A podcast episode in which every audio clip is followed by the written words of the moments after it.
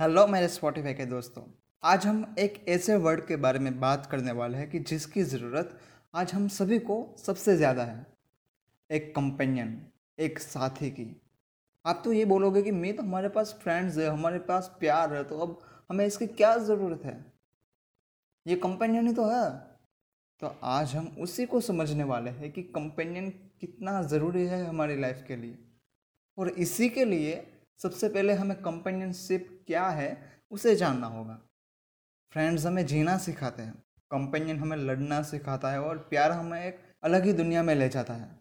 पूरा बॉलीवुड इस कंपेनियनशिप को दिखाता है और ये दोनों कंपेनियन को प्यार में डाल देते हैं और इसी कंपेनियनशिप का पूरा मीनिंग वही रह जाता है। और इसी वजह से जब भी हम उस रोमांटिक पर्सनस की जब कन्वर्जेशन सुनते हैं, तब हम उन बातों में ही उलझ जाते हैं। और ये बातें फ्रेंड के साथ हो, तब हंसने में टाइम कब गुजर जाता है, ये पता ही नहीं चलता।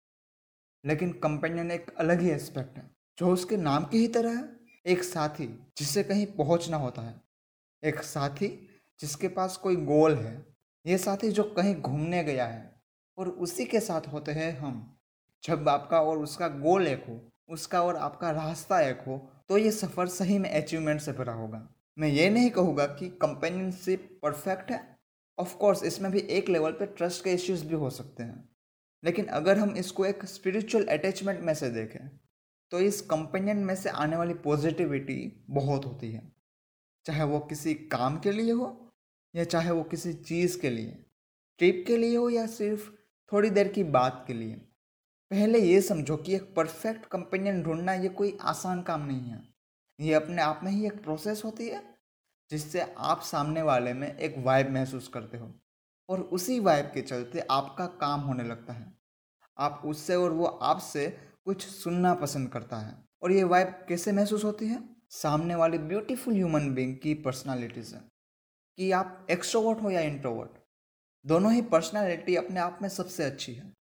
जब भी आपका कंपेनियन इंट्रोवर्ट होता है तो ये ट्रिप या ये सफ़र आप दोनों के लिए सबसे इम्प्रूवमेंट का सफ़र होगा। जहाँ पे इंट्रोवर्ट एक ऐसा पॉइंट ऑफ़ व्यू रखेगा आपके सामने कि आप भी सोचने लग जाओगे कि हाँ यार, मैं ऐसे करूँगा तो ये और भी अच्छा होगा। यार, मैंने इस एंगल से क्यों नहीं सोचा? इंट्रोवर्ट के कुछ ऐसे भी सिचुएशन है जहाँ पर जल्द वो सामने वाले से खुलते नहीं हैं। वो पहले आपको ऑब्ज़र्व करते हैं और बाद में रिएक्शन देते हैं। और इसी से वो उतने कैपेबल हो जाते हैं कि वो आपको एक सही रिव्यू दे सकें। ये तो हुई इंट्रोवर्ट की बात।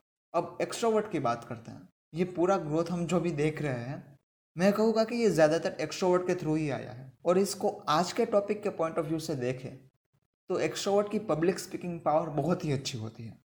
उसके साथ आप होगे तो आप बोर नहीं होगे। आप सोचोगे कि यार, ये बंदा और बंदी क्या बात कर रहे हैं? और मेरे पास इतना सब कुछ है भी नहीं बोलने को।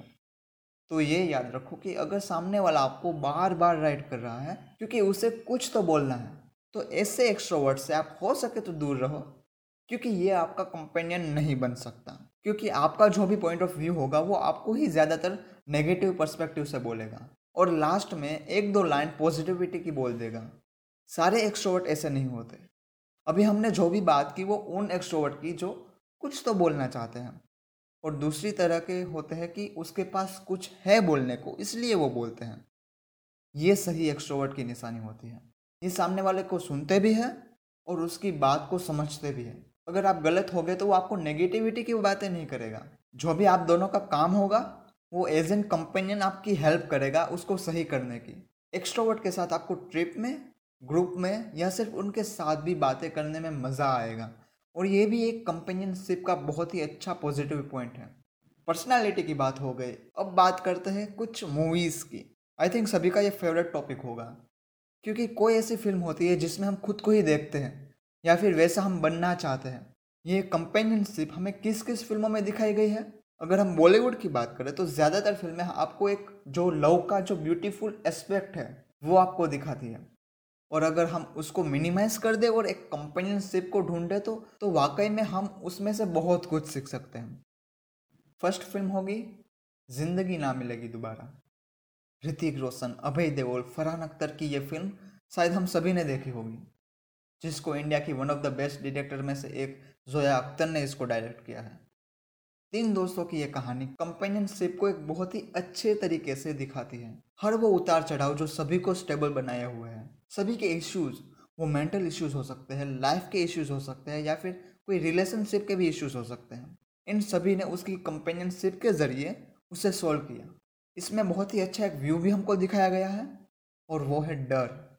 सभी के डर को वो जानते थे, लेकिन किसी ने उसका फ़ायदा नहीं उठाया, बल्कि उस डर को, उस फियर को सामने वाले में से निकाला। And this is the point के कंपेनियनशिप आपको लड़ना सिखाता है, और वो आपको इम्प्रूव करता है।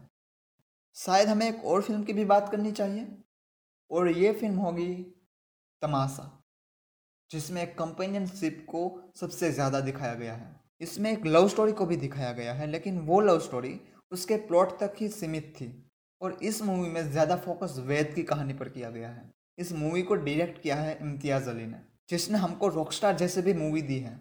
और ये मूवीज़ हमारी ज़िंदगी में क्या इफ़ेक्ट करती है, वो मैंने ब्रीफ में बताया है मेरी पहले की पॉडकास्ट में। ये तमाशा मूवी आई होप सभी ने देखी होगी, जिसमें वेद की कहानी चल रही होती है। और उसमें वेद का कंपेनियन होता है तारा। जिसका रोल दीपिका पादुकोण ने निभाया था। प्यार में एक्सेप्टेंस होता है और कंपेनियन में सफ़र होता है। और तारा वही चाहती थी कि वेद उसकी कहानी जिए। ना कि उसको जो नहीं पसंद है वैसी कहानी। और तारा ये जानती थी कि अगर उसने वेद को पहले ही एक्सेप्ट कर लेती तो वेद वो नहीं बन पाता जो वो बनना चाहता था। ये मूवी में लव स्टोरी तो है, लेकिन उसे एक कंपेनियन के थ्रू दिखाया गया है, जो इस फ़िल्म का सबसे ब्यूटीफुल एस्पेक्ट है। और जिससे वेद को कुछ करने का मौका मिलता है। आई थिंक मूवी हमें काफ़ी कुछ सिखाती है। मूवीज़ देखनी चाहिए और बाद में सोचना चाहिए कि यार, मैंने इस मूवी में से क्या सीखा? अगर आप सत्रह साल के अंडर हो तो आपको सोचने की ज़रूरत नहीं है। लेकिन अगर आप एटीन या उससे ज़्यादा की एज के हो तो पूरे साल में अगर आपने दस मूवीज़ देखी तो हो सके तो उसमें से सात मूवीज़ ऐसी होनी चाहिए कि आप वो सात मूवीज़ की नॉलेज दूसरों को दे सको। एक और भी फ़ेज़ होता है कंपेनियनशिप का, वो होता है आफ्टर मैरिज लाइफ में बहुत सारी चीज़ें बदल जाती है मैरिज के बाद, और इसके बारे में हम ज़रूर बात करेंगे हमारी अपकमिंग पॉडकास्ट में. कंपेनियन हो सकता है कि थोड़ी देर के लिए आपकी लाइफ में रहें, या फिर शायद आपकी पूरी लाइफ के लिए भी रहें, लेकिन ये तो चांसेस है कि आपकी ग्रोथ ज़रूर होगी. So that's it for today अगर आपको हमारी सोलो पॉडकास्ट अच्छी लगी तो स्पॉटिफाई पे हमें फॉलो कीजिए. और इंस्टाग्राम और ट्विटर का हैंडल हमने डिस्क्रिप्शन में दिया है। अगर आपकी लाइफ में कोई कंपेनियन है तो आप ये उसे भी शेयर कर सकते हो। ये आपका फ्रेंड भी हो सकता है, ये आपका कोई स्पेशल वन भी हो सकता है जिससे आप अपना कंपेनियन बनाना चाहते हो। So share this podcast to everyone you knows